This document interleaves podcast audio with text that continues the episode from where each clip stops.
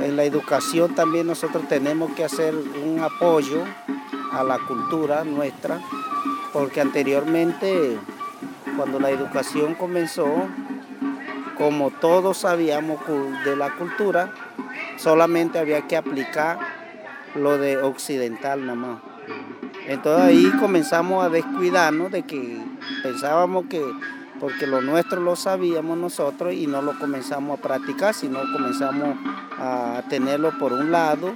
y por tener así de pronto la educación occidental comenzó a estar más firme en las comunidades indígenas. Entonces hasta en este momento de pronto es que mirando que la debilitación de pronto ha estado en la educación también. Entonces en este momento es de que se lleve esos dos conocimientos, tanto occidental, tanto cultural. Llevar de pronto Programa por la Paz o el CINET ha tenido 5 años de estar trabajando en el centro de Cherúa, que ahí estamos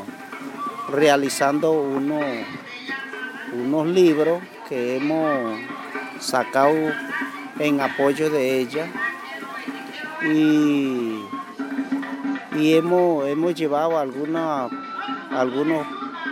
proyectos de aula ya, y estamos llevando en práctica, ya tiene ese conocimiento también las comunidades, los padres de familia, las autoridades mayores, que es bien de que la interculturalidad, cuando se habla, es de que cada docente, cada joven que están participando en estos eventos, en estos talleres que se ha hecho, ellos les llevan una información al pueblo de cada comunidad.